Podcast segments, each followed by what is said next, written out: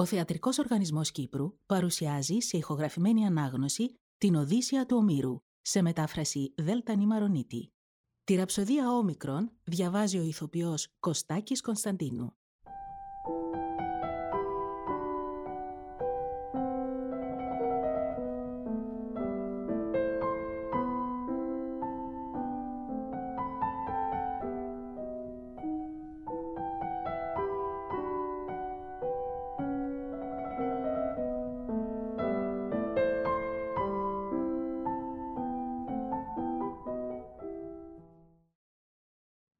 Τηλεμάχου επάνωδος. Και εκείνη η Αθηνά Παλάδα ξεκίνησε να πάει στη Λακεδαίμονα, μια πολιτεία απλόχωρη, τον όστο να θυμίσει στο λαμπρό του γιο του μεγαλόψυχο Οδυσσέα, να τον προτρέψει να γυρίσει. Και βρήκε τον τηλέμαχο πλάι στον Πισίστρατο, το αγλάισμα του Νέστορα, οι δυο τους να πλαγιάζουν στον πρόδρομο του φημισμένου Μενελάου. Τον Εστορίδη βυθισμένο μαλακά στον ύπνο του. Μόνο που τον τηλέμαχο δεν έλεγε γλυκής ο ύπνος να τον πάρει. Μέσα στη θεία νύχτα αγρυπνούσε ο νους του, ανήσυχος πολύ για τον πατέρα του. Κοντά του στάθηκε, τα μάτια λάμποντας, η Αθηνά και τον προσφώνησε. «Τηλέμαχε, Καλό δεν είναι πια να σέρνεσαι κι άλλο μακριά από το σπίτι. Έκθετα αφήνοντας τα πλούτη στο παλάτι.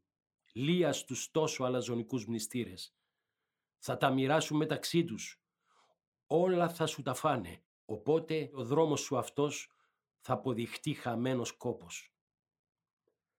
Γι' αυτό, όσο μπορείς πιο γρήγορα, φώναξε το Μενέλαο με τη βαριά φωνή να σε κατεβοδώσει μήπως προλάβεις την καλή σου μάνα στο σπίτι ακόμη; Γιατί πατέρας και αδελφοί της πρόχνουν τώρα γαμπρό να πάρει τον ευρύμαχο.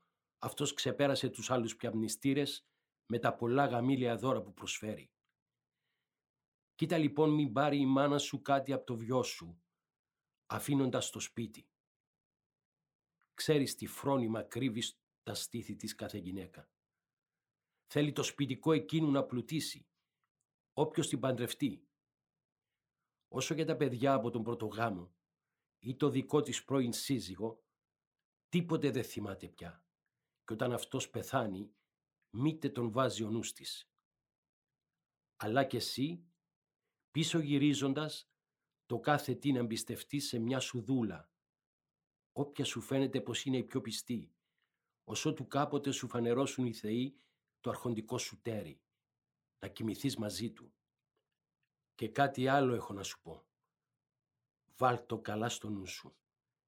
Οι πιο περήφανοι μνηστήρες φρόντισαν να σου στήσουν καρτέρι σε εκείνο το στενό που αφήνουν μεταξύ τους οι Ιθάκοι και τα απόκρυπνα βράχια της Σάμης, γιατί γυρεύουν πως θα σε σκοτώσουν, προτού πατήσεις της πατρίδας σου το χώμα. Δεν το νομίζω όμως πως θα γίνει. Κάποιος πρωτήτερα θα φάει γη όσους μνηστήρες τρώνε και αφανίζουν τα αγαθά σου. Ωστόσο, κοίταξε να το κρατήσεις από τα νησιά μακριά το καλοκαμωμένο σου καράβι. Αρμένιζε ακόμη και τη νύχτα. Ένας Θεός αγέρι πρίμο πίσω σου θα στείλει, φύλακας και σωτήρας σου. Αλλά όταν πια θα ράξεις το πρώτο της Ιθάκης ακρογιάλι τότε παράγγειλε πλοίο και σύντροφοι. Όλοι να μπουν στην πόλη.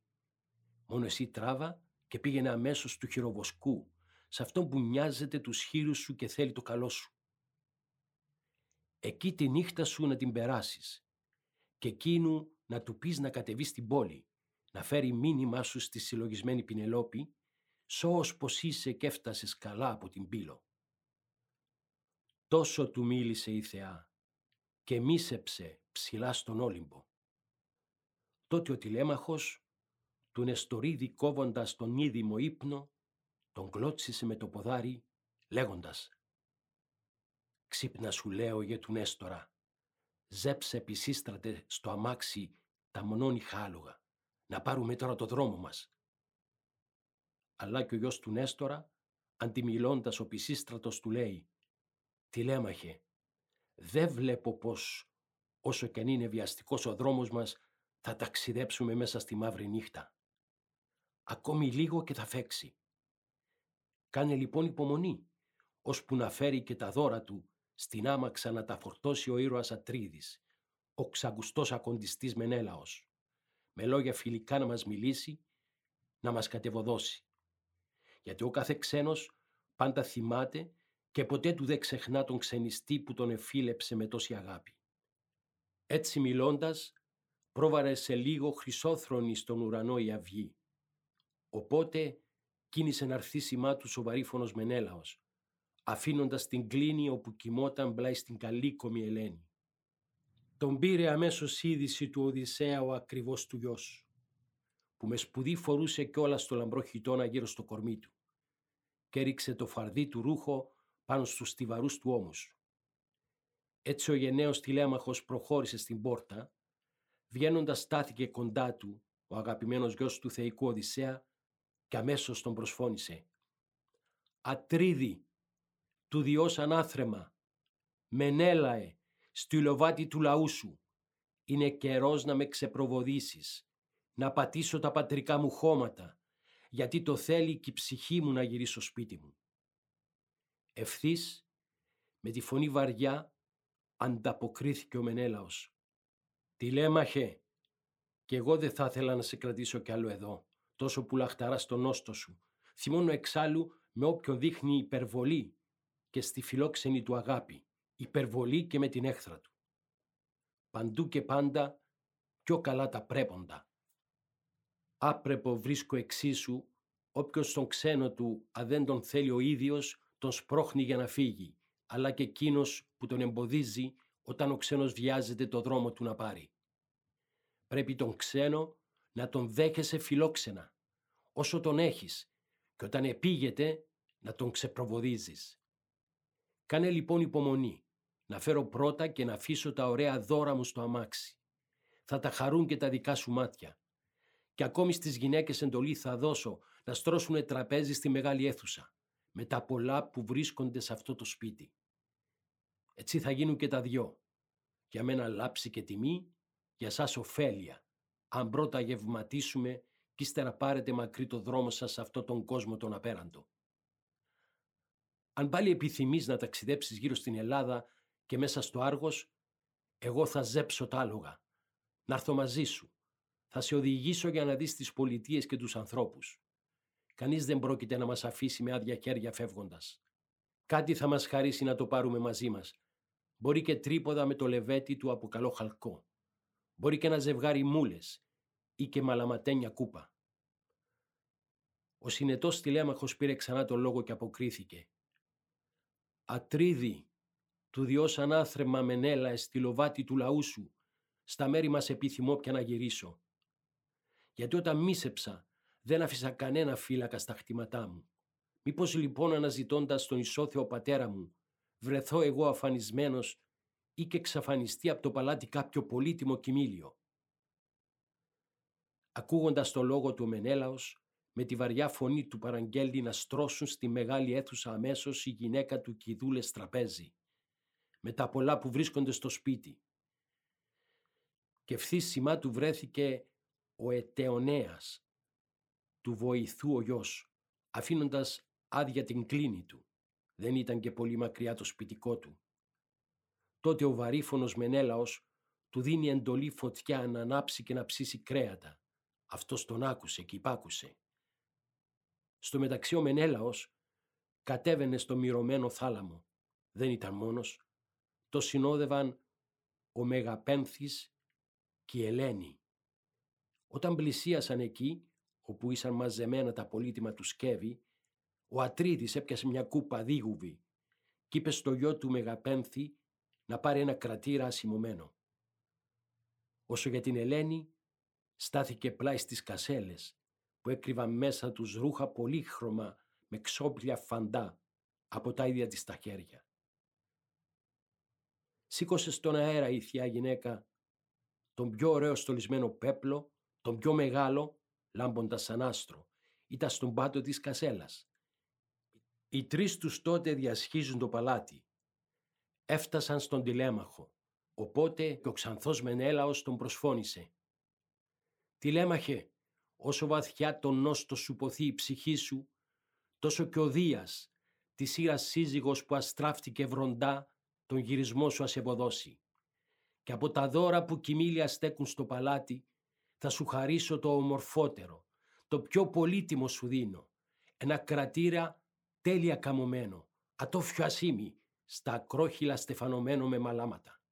Έργο του ύφεστου, δορισμένο από τον φημισμένο Φέδημο, τον Σιδονίων βασιλιά, όταν στο σπίτι του φιλόξενα με στέγασε στο δρόμο της επιστροφής μου. Δικό σου ο κρατήρας με τη θέλησή μου. Χάρισμά σου. Έτσι του μίλησε και απίθωσε στο χέρι του δίγουβη κούπα ο αιρεοκός Ατρίδης, ενώ στα πόδια του ο Μεγαπένθης έστησε όλος δύναμη τον λαμπερό κρατήρα από ασήμι. Πλησίασε και η ωραία Ελένη, στα χέρια της κρατώντας το φαντό, προφέροντας τα λόγια της λέξη με λέξη. «Δώρο κι εγώ, καλό μου αγόρι, σου χαρίζω τούτο, ενθύμημα από τα χέρια της Ελένης, για την ευλογημένη ώρα του γάμου, να το φορέσει κάποτε το τίμιο τέρι σου, ως τότε ας μείνεις στο παλάτι, να το φυλάει η καλή σου μάνα. Εύχομαι από καρδιάς χαρούμενος να φτάσεις στο στέρεο σπίτι σου, πίσω στα πατρικά σου χώματα. Μιλώντας, άφησες στα χέρια του τον πέπλο και αυτός τον δέχτηκε δείχνοντας τη χαρά του. Στο μεταξύ ο Πισίστρατος, γνήσιο παλικάρι, πήρε τα δώρα και τα βάζει στο κοφίνι, έκθαμβος με την τόση ομορφιά τους.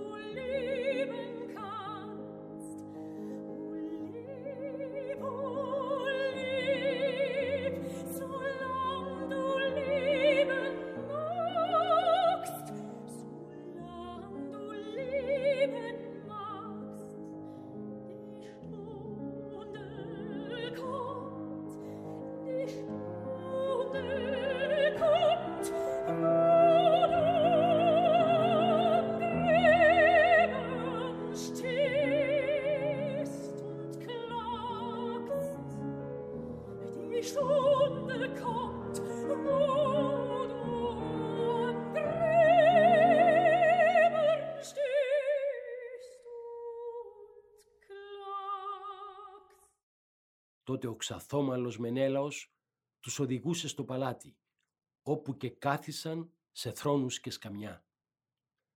Αμέσως έφερε νερό μια παρακόρη σε χρυσό, πανέμορφο λαγίνι, τα χέρια τους να πλύνουν και το κρεμούσε το νερό σε ένα αργυρό λεβέτι. Μετά μπροστά τους έσυρε τραπέζι γυαλισμένο.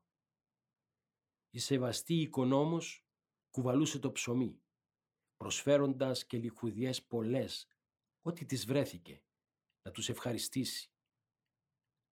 Από κοντά ο ετεονέας λιάνιζε το κρέας, μοίραζε τις μερίδες και ο γιος του τιμημένου Μενελάου το κρασί κερνούσε. Αυτοί τα χέρια τους απλώνουν μπροστά στο έτοιμο τραπέζι και όταν εκόρεσαν τον πόθο τους για το φαΐ, για το πιωτό, τότε ο τηλέμαχος και ο πενεμένος γιος του Νέστορα πήγαν να ζέψουν τα άλογα ανέβηκαν στην άμαξα με τα πολλά στολίδια, πέρασαν την αυλόθυρα και άφησαν την πολύ βοηστοά. Μαζί τους πήγαινε και ο γιος του Ατρέα, ο ξανθός Μενέλαος, στο χέρι το δεξί κρατώντας μαλαματένια κούπα, γεμάτη με γλυκό κρασί σαν μέλι, να κάνουν πρώτα την σπονδή κι ύστερα να κινήσουν. Στήθηκε στα άλογα μπροστά και τους αποχαιρέτησε μιλώντας. «Χαίρετε, παλικάρια μου, τα χαιρετίσματά μου και στον Νέστορα, πειμένα του λαού του. Ήταν γλυκός μαζί μου σαν πατέρας όταν εκεί στην Τρία πολεμούσαμε τον αχαιόν γη. Ευθύς του ανταποκρίθηκε ο φρόνιμος τηλέμαχος. Με τα χαράς θα γίνει του Διός ανάθρεμα το θέλημά σου. Όλα τα λόγια σου, σαν φτάσουμε στον Νέστορα θα πούμε. Ήθε και εγώ γυρνώντας την Ιθάκη να ήταν να βρω τον Οδυσσέα στο σπίτι μου για να του πω που δέχτηκα τόσο φιλόξενη στοργή, πως έρχομαι με τα πολλά πολύτιμα σου δώρα φορτωμένος. Δεν πρόλαβε να πει τον λόγο του και στο δεξί τους χέρι πρόβαλε πετώντας ένας αετός, κρατώντας τα γαμψόνιχά του μια ασπριχίνα, τεράστια, κείμερη. Την είχε αρπάξει από την αυλή. Γύρω του τσίριζαν γυναίκες και άντρες τρέχοντας και αυτός, ξιστά περνώντας, πέταξε δεξιά, μπροστά από τα άλογα. Εκείνοι βλέποντας το θέαμα ενιώσαν όλοι τους χαρά και γλύκανε βαθιά η ψυχή τους. Τότε ο βλαστός του Νέστορα επήρε πρώτος ο πισίστρατος το λόγο. «Μενέλαε, στο χάσου, του διός ανάθρεμα και στη λοβάτη του λαού σου, πως το σημάδι αυτό ένας Θεός μας το φανέρωσε, σε μας τους γιος συνάμα και σε σένα». Έτσι του μίλησε και ο τολμηρός πολεμιστής Μενέλαος για λίγο ταλαντεύτηκε. Πρώτα να το σκεφτεί πριν δώσει απόκριση σωστή. Τον πρόλαβε όμως η βαθύκολπη Ελένη με τον δικό της λόγο. «Ακούστε με, εγώ θα δώσω τώρα την εξήγηση, όπως οι αθάνατοι την έβαλαν στο νου μου και όπως νομίζω ότι θα γίνει. Πώς αρπαξε τη χίνα ο αετός που μέσα στην αυλή μεγάλωνε, πώς ήρθε πέρα από τα όρη, όπου η γενιά και η φύτρα του. Έτσι λοιπόν και ο Οδυσσέας, μετά τα πάθη τα πολλά που τράβηξε, μετά την τόση περιπλάνησή του και θα ανοστήσει και θα πάρει εκδίκηση. Μπορεί κιόλας να βρίσκεται στο σπίτι του. Να κλώθει το κακό για τους μνηστήρες όλους. Ο φρόνιμος τηλέμαχος αμέσως αποκρίθηκε. Ήθε να δώσει τώρα ο Δίας τη σύρα στέρη που βαριά βροντά αυτά να γίνουν. Τότε και εγώ το υπόσχομαι σε εσένα να προσεύχομαι όταν βρεθώ στο σπίτι μου σάμπος και να σου θεά. Τέλειωσε και μαστίγωσε τα δυο τους άλογα. Εκείνα πέταξα σαν σύφουνας μέσα από την πόλη και ανοίχτηκα στον κάμπο, όλη τη μέρα σύοντας γύρω από το λαιμό τους στον ζυγό. Έδισε ο ήλιος. Ίσκιωσαν όλοι οι μεγάλοι δρόμοι, όταν οι δυο τους φτάνουν στις φυρές, στου διοκλή του αρχοντικό. Ήταν ο γιος του ορτίλοχου και αυτός παιδί του Αλφιού. Εκεί επέρασαν τη νύχτα τους, όπου τους υποδέχτηκε ο Διοκλής φιλόξενα.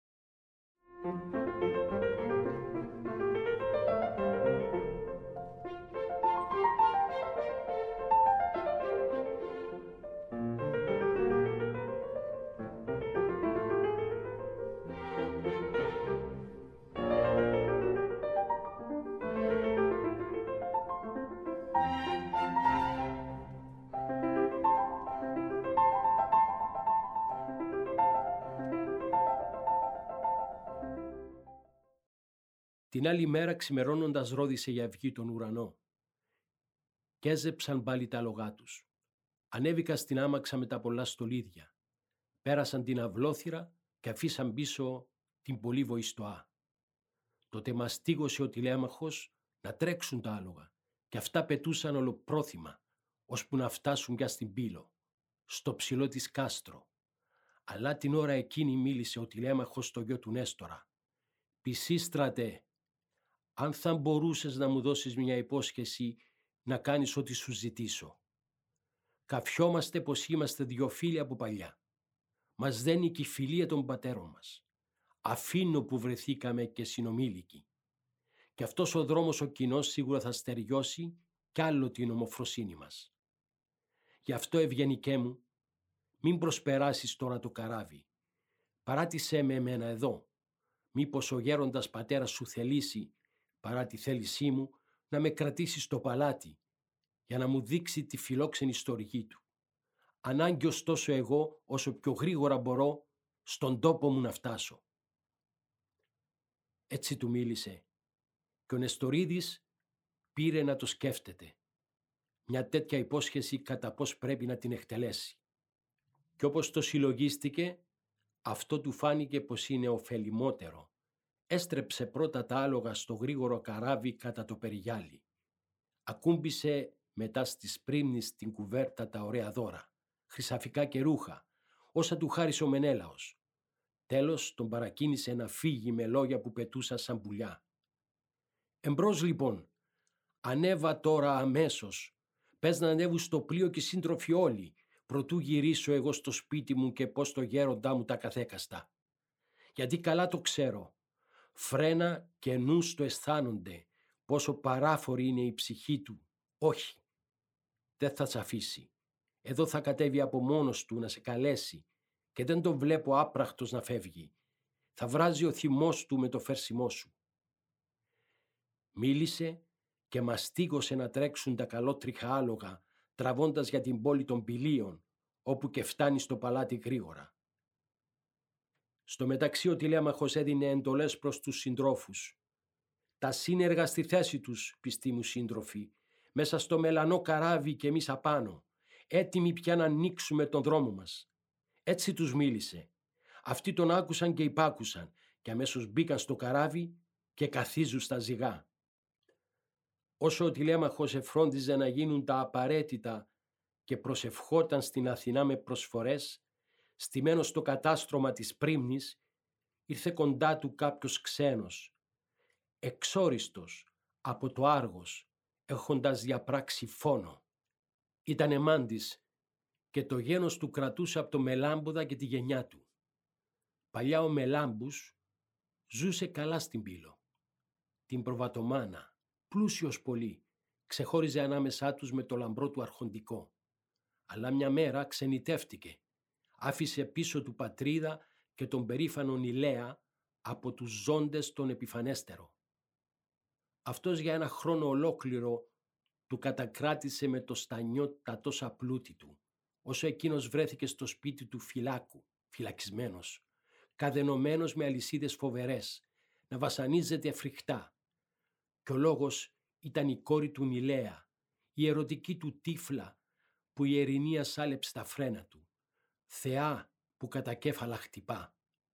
Και μόλον τούτο ξέφυγε τη μαύρη μοίρα και απ' τη φυλάκη πίσω οδήγησε στην πύλο βόδια που μου κανίζουν.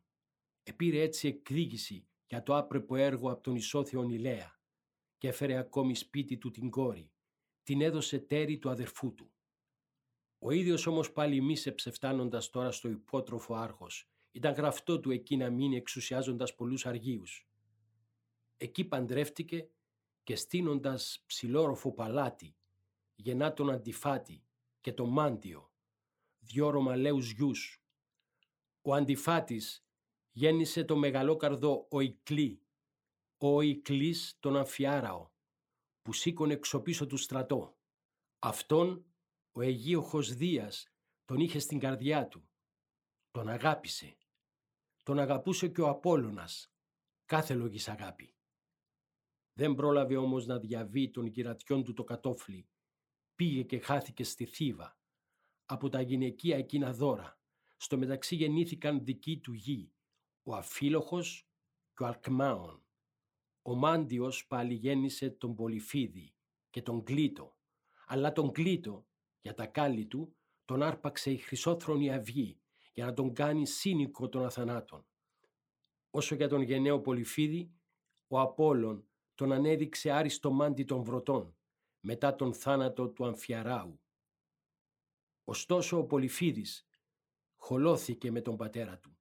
Άλλαξε τόπο και έφτασε στην Υπερήσια, όπου και εγκαταστάθηκε, μαντεύοντας σε όσους του γύρευαν μαντέματα. Δικός του γιος λοιπόν λεγόταν Θεοκλήμενος, αυτός που φάνηκε και στάθηκε στο πλάι του τηλέμαχου. Τον πέτυχε την ώρα της πονδής της προσευχής, πολύ κοντά στο μελανό και γρήγορο καράβι. Τότε τον φώναξε και πέταξαν τα λόγια του σαν τα πουλιά. «Φίλε, αφού σε πέτυχα στην ώρα και στον τόπο της θυσίας, σε αυτή την προσφορά σου πρώτα σε εξορκίζω και στη θεότητα που δέεσαι, μετά στη σωτηρία σου και των συντρόφων που έρχονται μαζί σου. Δώσε στο ερώτημά μου αληθινή απόκριση και μη μου κρύψεις τίποτε. Ποιος είσαι και από πού; Ποια είναι η πόλη σου και ποιοι οι γονείς σου; Ευθύς ο συνετός τηλέμαχος ανταποκρίθηκε. Ξένε, να ξέρεις θα σου φανερώσω όλη την αλήθεια. Απ' την Ιθάκη έρχεται η γενιά μου. Πατέρας μου ο Οδυσσέας, αν ήταν κάποτε. γιατί αφανισμένος άθλια επήγε του χαμού. Γι' αυτό και εγώ σήκωσα τους συντρόφους και με το μελανό καράβι γυρνώ να μάθω για την τύχη του πατέρα μου που τόσα χρόνια λείπει. Θεόμορφος ο Θεοκλήμενος μίλησε πάλι κι είπε «Όπως και εσύ, έτσι κι εγώ άφησα την πατρίδα μου. Έχω σκοτώσει κάποιον της φυλής μου, πολλά τα αδέρφια του και συγγενείς τους στο υπότροφο Άργος. Μεγάλη δύναμή τους και στους αχαιούς. Για να αποφύγω εγώ τον φόνο τους, τη μαύρη μοίρα μου πήρα το δρόμο της φυγής, συνεγραφτό μου, να παραδέρνω πια στα ξένα και με ξένους. Αλλά παρακαλώ σε, άφησε στο καράβι σου να ανέβω. Ένας εξόριστος εγώ οικέτης, μη με σκοτώσουν, γιατί πιστεύω πως με κυνηγούν. Και ο συνετός τηλέμαχος αμέσως αποκρίθηκε. Αφού το θες, δεν θα σε διώξω από το ισόρροπο καράβι μου. Έλα λοιπόν μαζί, θα φιλευτείς εκεί με ό,τι μας βρίσκεται. Μιλώντας, του πήρε το χάλκινο κοντάρι και το πλαγιάζει επάνω στο κατάστρωμα του αφίκυρ πλεούμενου. Μετά ανέβηκε και αυτός στο ποντοπόρο πλοίο. Στην πρίμη κάθισε και έβαλε πλάι του τον θεοκλήμενο. Έλυσαν τότε τις πριμάτσες και έδωσε εντολή ο τηλέμαχος να πιάσουν τάρμενα οι συντρόφοι του. Εκείνοι υπάκουσαν και με σπουδή σηκώνουν το ελάτινο κατάρτι. Το στείνουν στο τρίπιο μεσοδόκι και το δέσαν στην πλώρη μες σκηνιά. Ήψωσαν, τέλος, τα λευκά πανιά με τα καλοστριμμένα από βοδίσιο δέρμα καραβόσχηνα. Όποτε η Αθηνά, τα μάτια λάμποντας, τους έστειλε τον ούριο άνεμο, που λάβρος εφορμούσε από τα εθέρια ύψη, για να μπορεί πετώντας το καράβι να ανοίγει δρόμο στο αλμυρό θαλάσσιο κύμα. Έτσι προσπέρασαν και τους κρουνούς και την καλή χαλκίδα. Έδισε ο ήλιος, ίσκωσαν όλοι οι μεγάλοι δρόμοι, όταν γοργά κινούμενο το πλοίο από τον ούριο άνεμο του Δία έπιασε φία, παρακάμπτοντας τη θεία Ήλιδα, όπου κρατούν οι επίοι. Έβαλε τότε πλώρη για τα καθονίσια, βαριά συλλογισμένος ο τηλέμαχος. Αν από το θάνατο θα γλίτωνε ή θα τον έπιανε ο θάνατος στα βρόχια του.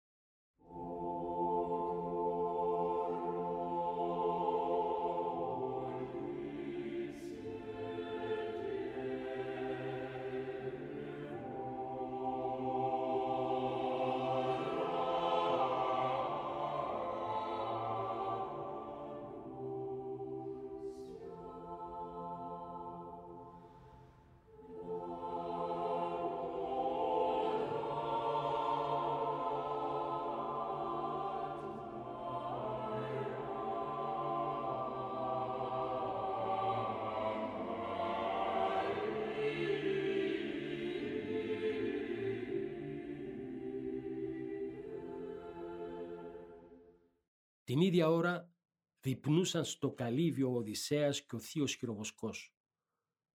Μαζί τους έτρωγαν και οι άλλοι παραγοί. Όταν εκόρεσαν τον πόθο τους για το φαΐ, για το πιωτό, ο Οδυσσέας γύρισε τα λόγια του, να δοκιμάσει θέλοντας τον αγαθό χειροβοσκό, αν θα τον φίλευε ακόμη πρόθυμα, αν θα τον πίεζε να μείνει κι άλλο μέσα στη μάντρα ή θα τον έσπροχνε να πάει στην πόλη. Ακούστε τώρα Εύμε και όλοι οι άλλοι σύντροφοι θέλω και λέω αύριο μόλις θα ξημερώσει να φύγω και να κατέβω στην πόλη. Θα ζητιανέψω να μην γίνω με βάρος σε σένα και στη συντροφιά σου. Μόνο ζητώ μια συμβουλή καλή και δώσε μου ένα συνοδό που θα μπορούσε εκεί να με οδηγήσει. Όσο για μένα που με ζορισμένος θα περιπλανηθώ μετά κάτω στην πόλη, μήπως και κάποιος μου προσφέρει με ένα καυκί κρασί λίγο ψωμί θα πήγαινα και στο παλάτι ακόμη του θεϊκού Οδυσσέα, μήνυμα για να φέρω στη συλλογισμένη Πινελόπη. Μπορεί να τρύπονα ανάμεσα και στους περήφανους μνηστήρες, μήπως μου δώσουν μια μερίδα φαγητό από τα πάμπολα τους γεύματα που γεύονται. Βέβαια θα τους δούλευα καλά, κάνοντας όλα τα θελήματά τους. Έχω και κάτι άλλο να σου πω. Άκουσε τώρα και στο χάσου. Υπό την εύνοια του περατάρι Ερμή, Θεού που σ' όλων των ανθρώπων τις δουλειές χαρά χαρίζει και τιμή, άλλος κανείς νητός δεν θα μπορούσε στη δούλεψη να παραβγεί μαζί μου.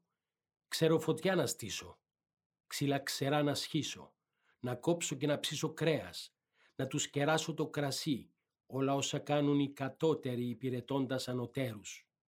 Και τότε εύμε χειροβοσκέα άσχημα πειραγμένος του αποκρίθηκες. «Ξένε, μ' άφησες άναυδο». Τι σκέψη πάλι αυτή που έβαλε ο νου σου. Τόσο λοιπόν πεθύμησες να βρεις εκεί τον όλεθρό σου, αν όπως λες σκέφτεσαι να τρυπώσεις τη φάρα των μνηστήρων, που η ξυπασιά και η βία τους φτάνουν τον χάλκινο ουρανό; Δεν μοιάζουν δά με σένα οι υπηρέτες τους. Τους παραστέκουν νεαροί καλοντημένοι με χλένη και χιτόνα, με μυρωμένες πάντα κεφαλές και τα ωραία τους πρόσωπα. Βρίθουν με αυτούς τα γυαλισμένα τους τραπέζια από ψωμιά, κρασί και κρέατα. Μείνε λοιπόν, η παρουσία σου εδώ δεν ενοχλεί κανένα, σίγουρα όχι εμένα. Μήτε όποιον άλλον έχω συντροφιά μου εδώ. Και όταν με το καλό γυρίσει του Οδυσσέα ο ακριβώς του γιος, εκείνος θα σου δώσει ρούχα και χλένη και χιτόνα. Θα σε ξεπροβοδήσει εκείνος, όπου τραβάει η καρδιά σου και η όρεξή σου. Βασανισμένος ο Οδυσσέας και θείος πήρε το λόγο και αποκρίθηκε. «Ή Θεοδίας, εύμε, τόσο να σ' αγαπήσει, όσο και εσύ μ' αγάπησες, που τώρα μ' ανακούφισες και από την περιπλάνησή μου και από τη μαύρη συμφορά. Λέω δεν υπάρχει στους ανθρώπους τίποτε χειρότερο από το να σέρνονται εδώ και εκεί. Φταίει ωστόσο αυτή η άτιμη κοιλιά που βασανίζει τους βρωτούς. Όποιος βρεθεί να παραδέρνει μέσα στον πόνο και στην πίκρα. Μα τώρα, αφού επιμένεις εδώ να με κρατήσεις και λες να περιμένω εκείνον, έλα και μίλα μου για τη μητέρα του θεϊκού Οδυσσέα. Πες και για τον πατέρα του, που φεύγοντας τον άφησε στον γυρατιόν του το κατόφλι. Άραγε ζουν ακόμη, βλέπουν το φως του ήλιου ή μήπως κοίτονται νεκροί στους δόμους του Άδη; Στα λόγια του αποκρίθηκε πρόθυμος ο χειροβοσκός, τη συντροφιά ο επιστάτης. Και βέβαια, ξένε, από το στόμα μου θα ακούσεις όλη την αλήθεια. Ακόμη ζει και ζένεται ο λαέρτης. Μέρα και νύχτα παρακαλεί τον Δία, πότε η ψυχή θα αφήσει άψυχα τα μέλη του στο σπίτι. Οδύρεται παράφορα και για το γιο του που έφυγε και πάει, αλλά και για την τόσο φρόνιμη γυναίκα του. Τον τσάκισε ο χαμός της και πριν της ώρας του τον γέρασε. Μαράθηκε η καημένη και έσβησε από τον καημό της για τον φημισμένο γιο της. Άθλιος θάνατος, που δεν τον εύχομαι σε άλλον κανένα, από όσους μένουν γύρω μας, αν είναι φίλος βέβαια και φιλικά μου φέρεται. Όσο ακόμη ζούσε εκείνη, έστω στον πόνο της πνιγμένη, εγώ το είχα για καλό να τη ρωτώ, για να μου πει τη γνώμη της. Αυτή μ' ανάθρεψε στο πλάι της μακρόπεπλης κτημένης, όμορφης θυγατέρας που την γέννησε στερνή από τα άλλα της κορίτσια. Όμοια κίσα μας μεγάλωσε. Μοίραζε δίκαια την αγάπη της. Μήτε και τόσο δά λιγότερη σε μένα.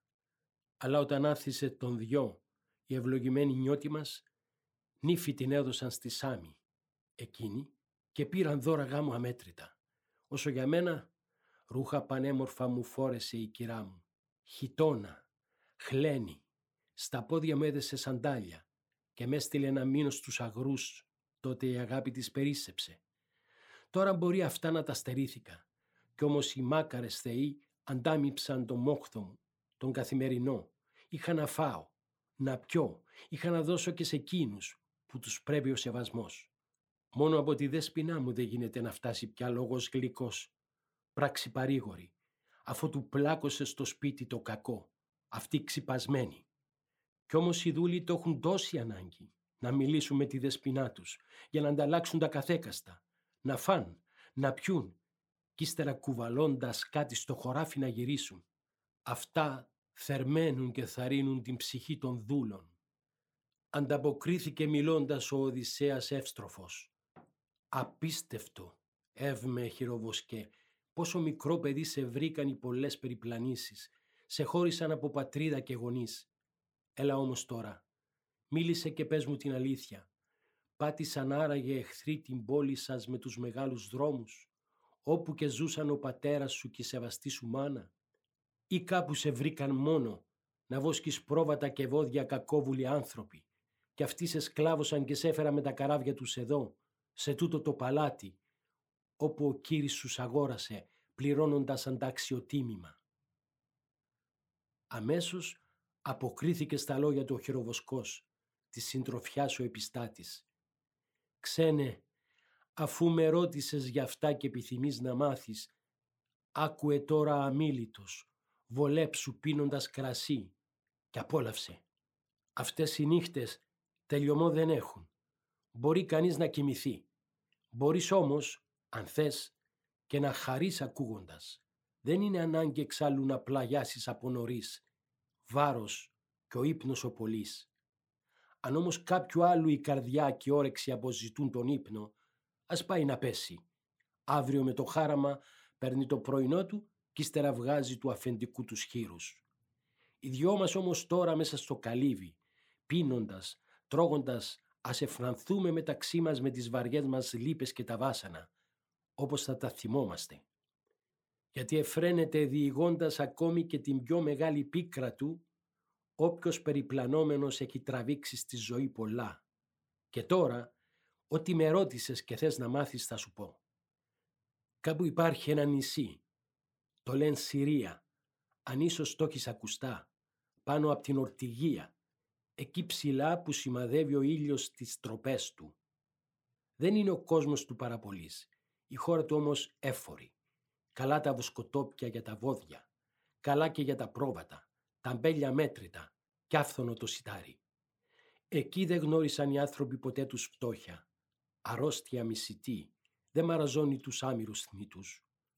Και όταν τους πάρουν τα γεράματα στην πολιτεία αυτή και φθήνουν τα φύλλα των ανθρώπων, έρχεται τότε η Άρτεμη, έρχεται και ο Απόλλων, αργυρότοξος, που ρίχνοντας τα βέλη του ανεπαίσθητα με μιας τους θανατώνει. Δυο πόλεις έχει το νησί, σ' όλα τους μοιρασμένες μεταξύ τους, που τις ορίζει όμως ένας βασιλιάς, είναι ο πατέρας μου. Χτίσιος το όνομά του, γιος του ορμένου, όμορφος σαν Θεός. Αλλά μια μέρα μπήκαν στο λιμάνι θαλασσοπόροι φίνικες, άνθρωποι κερδοσκόποι που κουβαλούσαν με το μαύρο τους καράβι κάθε λογής πραμάτια. Είχε ο πατέρας μου λοιπόν στο σπίτι μια γυναίκα αφήνισα. Ψηλή, ωραία, με θαυμαστά χαρίσματα στο χέρι. Αυτήν την πλάνεψαν οι φίνικες παμπώνηροι. Κάποιος, την ώρα που είχε βγει να πλύνει, την παρασύρει και της έκανε έρωτα πλάι στο βαθουλό καράβι. Της πούλησε γλυκόλογα που ξεσηκώνουν το θηλυκό μυαλό των γυναικών, ακόμη και της πιο καλότροπης. Έπειτα τη ρωτούσε να του πει ποια είναι και από πού και εκείνη αμέσως του φανέρωσε το πατρικό, ψηλόροφο της σπίτι. Καφιέμαι πως κατάγομαι απ' την πολύ Χαλκισιδόνα, η θυγατέρα είμαι εγώ του Αρίβαντα. Βρύσει τα πλούτη του. Μάρπαξαν όμως και με πήραν ληστές από την τάφο, την ώρα που γυρνούσα από τα χωράφια μας. Αυτοί με οδήγησαν στο σπιτικό του αφεντικού μου εδώ. Με πούλησαν και εκείνος τους επλήρωσε αντάξιο τίμημα. Αυτός που την κοιμήθηκε κρυφά αμέσως της απάντησε. Υπάρχει λύση. Έλα μαζί μας τώρα. Γύρνα πίσω στον τόπο σου. Να ξαναδείς ψηλόροφο το σπίτι του πατέρα και της μάνας σου και να αντικρίσεις τους γονείς σου. Γιατί ακόμη ζουν και ακούγονται τα πλούτη τους. Πήρε τον λόγο τότε και του μίλησε η γυναίκα. Μπορεί και αυτό να γίνει. Φτάνει μονάχα να θελήσετε κι εσείς οι ναύτες να δεσμευτείτε μόρκο πως αυλαβή θα με γυρίσετε πίσω στον τόπο μου. Αυτά τους είπε. Και αμέσως όλοι τους τις έδωσαν τον όρκο που ζητούσε. Όταν ορκίστηκαν, επισφραγίζοντας τον όρκο τους, πήρε ξανά τον λόγο η γυναίκα να τους πει «Τώρα μιλιά, απ' την παρέα σας κανείς να μην ανοίξει κουβεντολόι μαζί μου. Μήτε στο δρόμο τον πλάτη, μήτε στην κρίνη. Μήπως και κάποιος τρέξει στο γέρο, του το μαρτυρήσει και αυτός το πράμα μυριστεί, με δέσει, με ρίξει σε φρικτά δεσμά και ύστερα μελετήσει το δικό σας θάνατο. Κρατήσετε λοιπόν κρυφό το μυστικό και γρήγορα τελειώνετε με τις συναλλαγές σας. Όταν γεμίσει το καράβι πια με τα αγαθά που θέλετε, τότε για μένα μήνυμα σας γρήγορα στο αρχοντικό να φτάσει και εγώ υπόσχομαι χρυσαφικά να φέρω όσα μπορούν τα χέρια μου να πιάσουν. Αλλά και αλλιώς θα ήταν δυνατό αν το θελήσω τα ναύλα μου να ξεπληρώσω. Μέσα στο σπίτι μεγαλώνω το γιο του αφεντικού μου. Ξυπνό παιδί που τρέχει πίσω μου όταν βγαίνω. Λέω θα μπορούσα να το φέρω στο καράβι σας, όποτε εσείς θα βγάζατε λεφτά με ουρά, μοσχοπουλώντας το, σαν λόγλος στους ανθρώπους. Είπε και τράβηξε να πάει στο ωραίο παλάτι. Μείναν αυτοί στα μέρη μας έναν ακέραιο χρόνο, πουλώντας και αγοράζοντας του κόσμου τα αγαθά. Και όταν ξεχύλισε το κύλο του σκαράβι, έτοιμοι να αρμενήσουν πια, έστειλαν το μαντατοφόρο τους, το μήνυμα να φέρει στη γυναίκα. Φτάνει λοιπόν στο σπίτι του πατέρα μου κάποιος ανάμεσά τους τετραπέρατος, στο χέρι του κρατώντας μαλαματένιο περιδέρεο, με περασμένες χάντρες από κεκχριμπάρι. Οι δούλες μέσα στο παλάτι και η σεβάσμια μάνα μου το ψηλαφούσαν, το τρώγαν με τα μάτια τους και παζαρεύοντας ρωτούσαν την τιμή του. Οπότε εκείνος στα κρυφά της κάνει νόημα και αφού της έγνεψε γύρισε πίσω στο βαθουλό πλεούμενο. Αυτή με πιάνει τότε από το χέρι και με ξεπορτίζει. Περνώντας όμως από την αίθουσα βρήκε τραπέζια, βρήκε κούπες των καλεσμένων που τριγυρίζουν κάθε μέρα τον πατέρα μου και λένε τη γνώμη τους. Και όπως την ώρα εκείνη είχαν πάει στη Βουλή του Δήμου για τη συνέλευσή τους, κρύβει στον κόρφο της αυτή τρεις κούπες και τις έβγαλε έξω. Εγώ απερίσκεπτος την ακολούθησα. Έδισε ο ήλιος. Ίσκωσαν όλοι οι μεγάλοι δρόμοι όταν εμείς τρέχοντας κατεβήκαμε στο ξακουστό λιμάνι, όπου είχε αράξει το ταχύπλο καράβι των φινίκων. Ευθύς το πλοίο ανέβηκαν, ανέβασαν και εμάς τους δυο και άνοιξαν το θαλάσσιο δρόμο τους. Ο Δίας τους έστειλε πριν ο γεράκι. Καλά κρατούσε το ταξίδι ημέρες έξι, νυχθημερών. Αλλά όταν ο κρονίδης Ζεύς ξημέρωσε την έβδομη, έριξε στη γυναίκα η τοξοφόρος άκτημη τα βέλη της και αυτή κρεμίζεται στα πόνερα του αμπαριού. Λες κι ήταν θαλάσσιος γλάρος. Την πέταξαν τότε στη θάλασσα, λία στις φώκες και στα ψάρια. Και έμεινα μοναχός εγώ, με την καρδιά βαριά. Άνεμος και νερό τους προσαράζουν τέλος την Ιθάκη, όπου ο Λαέρτης με εξαγόρασε με τα δικά του πλούτη. Έτσι λοιπόν αντίκρισαν τα μάτια μου τη χώρα αυτή το λόγο πήρε τότε και του μίλησε του Δία ανάθρεμα, ο Οδυσσέας. Εύμε, αλήθεια, αφόρμησες πολύ μέσα μου την ψυχή, μος ανιστόρισες, τα τόσα βάσανα που σε τυράννησαν. Και μόλον τούτο, συλλογίζομαι πως πλάι στο κακό ο Δίας για σένα ακούμπησε και το καλό. Αφού, μετά τα φοβερά σου πάθη, σε ενός ανθρώπου έφτασες στο σπίτι γεμάτου καλοσύνη και αυτό σου εξασφαλίζει το φαγητό και το πιωτό σου. Ζεις μια ζωή της προκοπής. Ενώ εγώ έφτασα εδώ περιπλανόμενος, γυρίζοντας από τη μια πολιτεία στην άλλη. Έτσι εκείνοι, συναλλάσσοντας τα λόγια μεταξύ τους, πήγαν μετά να κοιμηθούν. Όχι ωστόσο για πολύ, τους πήρε δεν τους πήρε ο ύπνος και φάνηκε η αυγή στο ροδινό της θρόνο.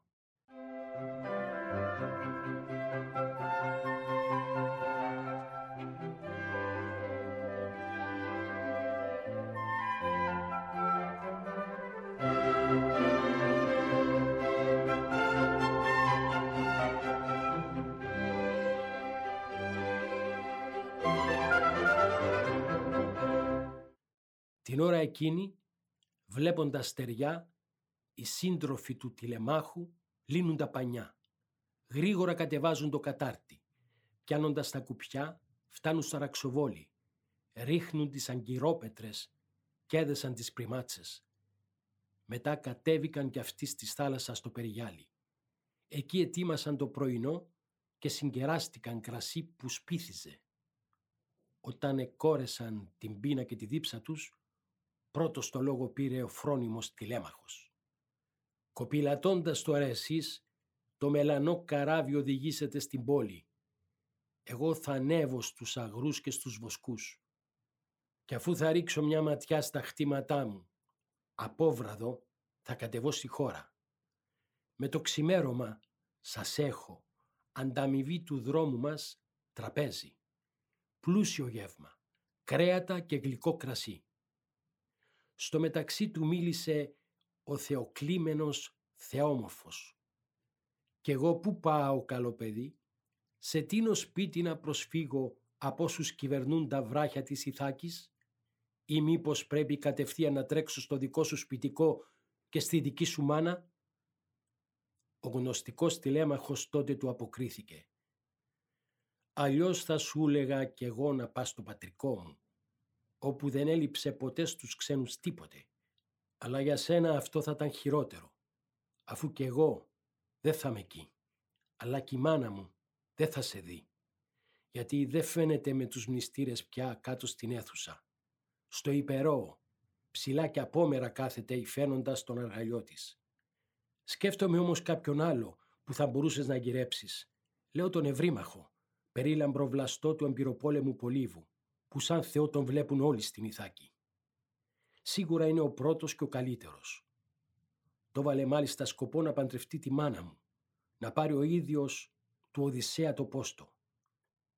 Όμως αυτά τα ξέρει πιο καλά, ένικος των εθέρων ο Ολύμπιος Δίας.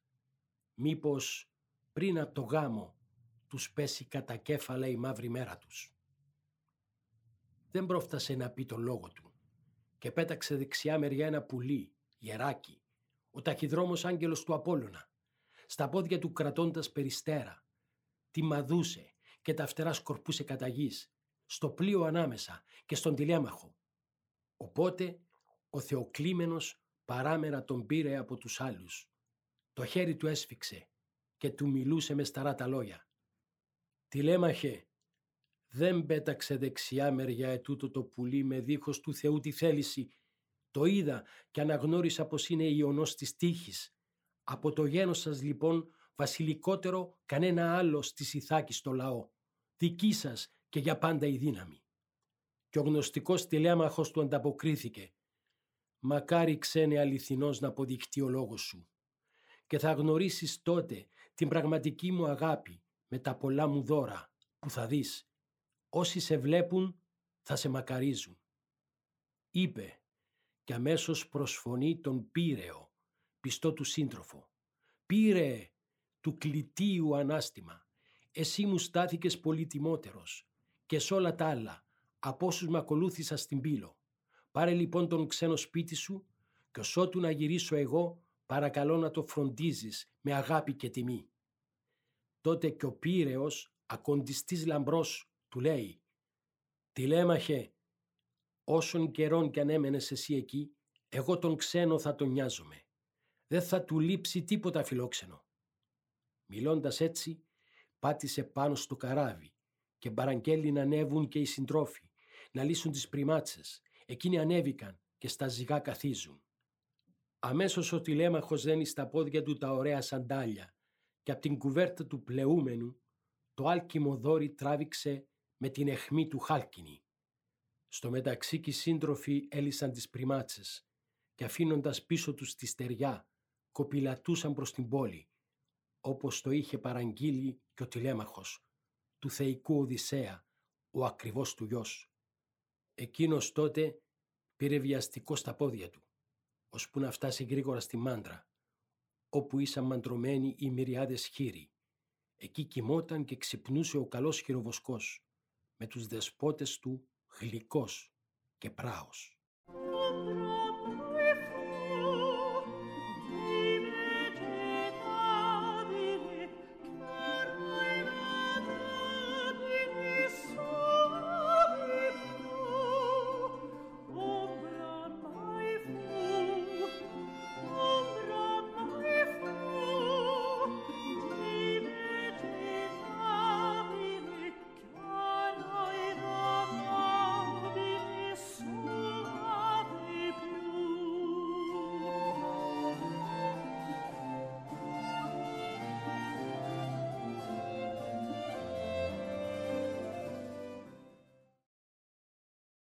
Ήταν ένα επεισόδιο από τη σειρά ηχογραφημένων αναγνώσεων της Οδύσσιας του Ομήρου, σε μετάφραση Δέλτα Νιμαρονίτη. Ακούσατε τη ραψοδία Όμικρον με τον ηθοποιό Κωστάκη Κωνσταντίνου.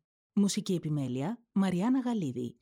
Μια παραγωγή podcast του Θεατρικού Οργανισμού Κύπρου.